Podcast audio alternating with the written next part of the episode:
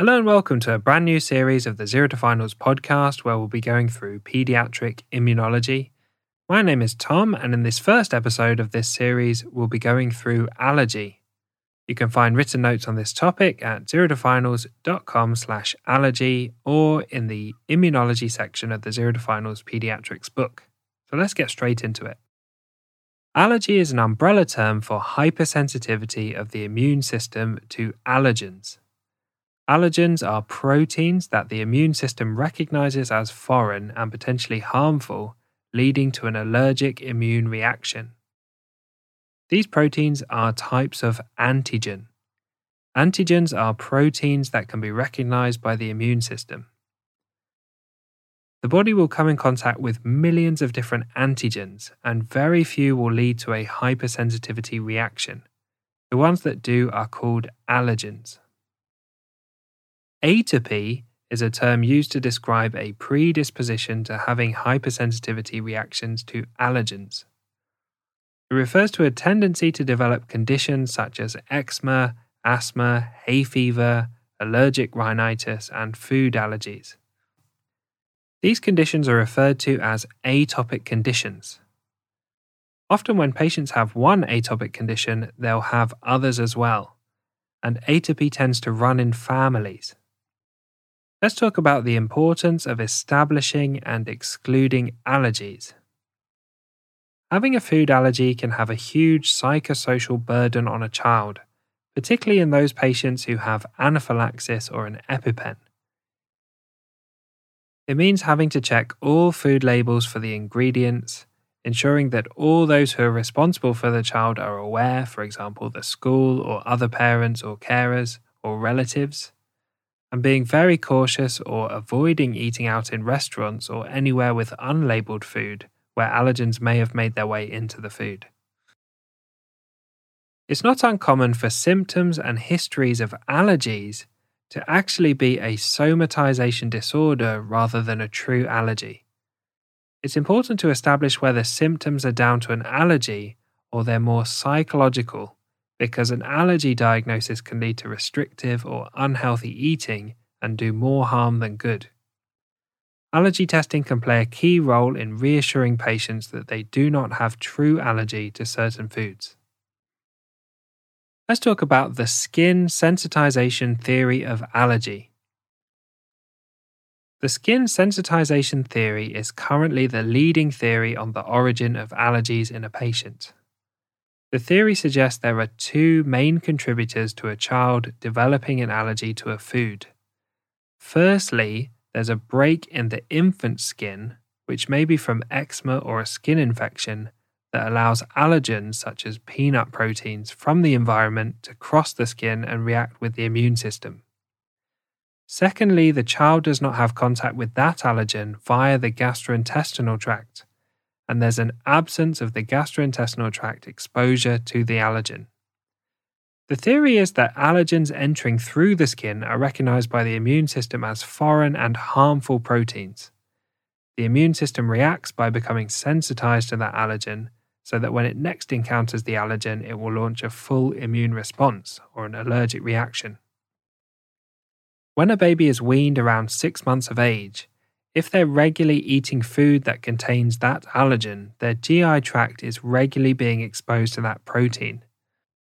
The GI tract will recognize that allergen as a food and not a harmful or foreign protein, and inform the immune system that actually this is a safe thing to be exposed to. The theory is that regular exposure to an allergen through food and preventing exposure to that allergen through the skin can prevent food allergies from developing, as the immune system becomes accustomed to getting contact with the allergen through the GI tract rather than through the skin. Let's talk about the different hypersensitivity reactions. Many conditions are the result of a hypersensitivity reaction. Atopic conditions such as asthma, atopic eczema, allergic rhinitis, hay fever, food allergies, and animal allergies are all the result of hypersensitivity reactions of the immune system. The Coombs and Gell classification is used to describe the underlying pathology of different hypersensitivity reactions. Type 1 hypersensitivity reactions involve IgE antibodies. These antibodies to a specific allergen trigger mast cells and basophils to release histamines and other cytokines. This causes an immediate immune reaction. Typical examples are food allergy reactions, where exposure to an allergen leads to an acute reaction ranging from itching, facial swelling, and urticaria to full blown anaphylaxis. Type 2 hypersensitivity reactions involve IgG and IgM antibodies. These antibodies react to an allergen and activate the complement system, leading to direct damage to local cells. Examples are hemolytic disease of the newborn and transfusion reactions. Type 3 hypersensitivity reactions involve immune complexes that accumulate and cause damage to local tissues. Examples are autoimmune conditions such as systemic lupus erythematosus or SLE, rheumatoid arthritis, and Henoch-Schönlein purpura or HSP. Type 4 hypersensitivity reactions are cell mediated hypersensitivity reactions caused by T lymphocytes. T cells are inappropriately activated, causing inflammation and damage to local tissues. Examples are organ transplant rejection and contact dermatitis. Let's talk about the assessment of allergy. A detailed history is the most important aspect of diagnosing allergies. Allergies can be diagnosed based on the history alone. Investigations are impossible to interpret without a clear history of the allergy. Important areas to cover in your history are the timing of the reaction after the exposure to the allergen, previous and subsequent exposure and reaction to that allergen, symptoms of rash, swelling, difficulty breathing, wheeze, and cough, and a personal or family history of atopic conditions and other allergies. Let's talk about investigations. As we've already said, the most reliable information about whether a patient has an allergy is a clear and detailed history. Investigations supplement the history to help confirm or exclude the allergy. There are three main ways to test for allergy skin prick testing, RAST testing, which involves a blood test for total and specific immunoglobulin E, and food challenge testing. Skin prick testing and RAST testing assess sensitization and not allergy. This is important because it makes these tests notoriously unreliable and misleading. Think carefully before you perform an allergy test, particularly a RAST test. Often they'll come back showing that the patient is sensitized to many things you had tested for, and it becomes very challenging to explain to the parent or to the child that the positive test results does not mean it's unsafe for the child to eat those foods. Food challenge testing is the gold standard investigation for diagnosing allergy. However, it requires a lot of time and resources and it's only available in selected centres. Let's talk in more detail about skin prick testing. A patch of skin is selected, usually on the patient's forearm, Strategic allergen solutions are selected, for example, peanuts, house dust mite, and pollen. A drop of each allergen solution is placed at marked points along the patch of skin. There will also be drops of a water control and a histamine control. A fresh needle is used to make tiny breaks in the skin at each of the sites with each allergen.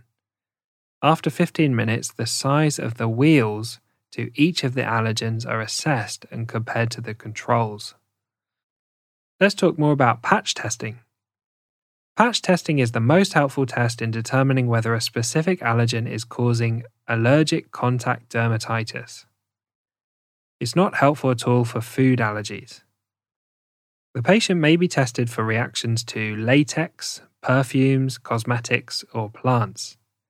A patch containing the allergen is placed on the patient's skin. This patch can either contain a specific allergen or a grid with lots of allergens as a screening tool. and then after two to three days, the skin reaction to the patch is assessed. Let's talk more about RAST testing. RAST testing measures the total and allergen specific IgE quantities in the patient's blood sample. In a patient with atopic conditions such as eczema and allergies, the results will often come back positive for almost everything that you test. So, this can be quite unhelpful and misleading, as it may give the impression that the patient is allergic to far more things than they actually are. Finally, let's talk about food challenge testing. A food challenge should be performed in a specialized unit with very close monitoring and equipment to deal with any allergies that take place the child is gradually given increasing quantities of an allergen to assess their reaction, starting with almost non existent quantities diluted further in other foods, for example, mixing a small amount of peanut into a large bar of chocolate. Children are monitored very closely after each exposure. And this can be very helpful in excluding allergies and reassuring a child that they don't need to exclude that food from their diet any longer. Let's talk about management of allergies. It's essential to establish the correct allergen and make a correct diagnosis. After you know the causative allergen, this allergen needs to be avoided. This involves avoiding foods that may contain that allergen and cause an allergic reaction. Regular hoovering and changing sheets and pillows is important in patients that are allergic to house dust mites. Patients with hay fever may wish to stay indoors when pollen counts are high. Prophylactic antihistamines can be used when contact is inevitable, for example, in hay fever or allergic rhinitis. And patients at risk of anaphylactic reactions should be given an adrenaline autoinjector, for example, an EpiPen.